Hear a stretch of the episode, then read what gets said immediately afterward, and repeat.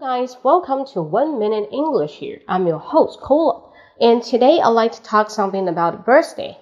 We were young, we think our birthday was a super blast, and everybody should bring over some gift and say happy birthday to you. Yeah, you feel so uh, joyful and delighted, but it had nothing to do with a birthday. After that, you're just lying on the bed and thinking about, yeah, I'm so special today, but now my birthday just passed. Happy birthday to myself. And just give yourself in a big embrace and fell into your sleep, right?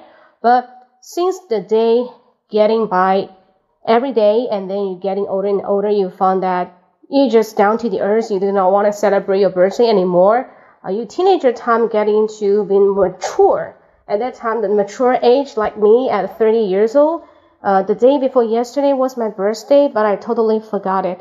Even two or three of my friends texted me and said, Happy birthday. I replied, Thank you. But I did not want to disturb them because I really appreciated someone keep memorize or keep my birthday date in their heart. Yeah, really uh, appreciate it.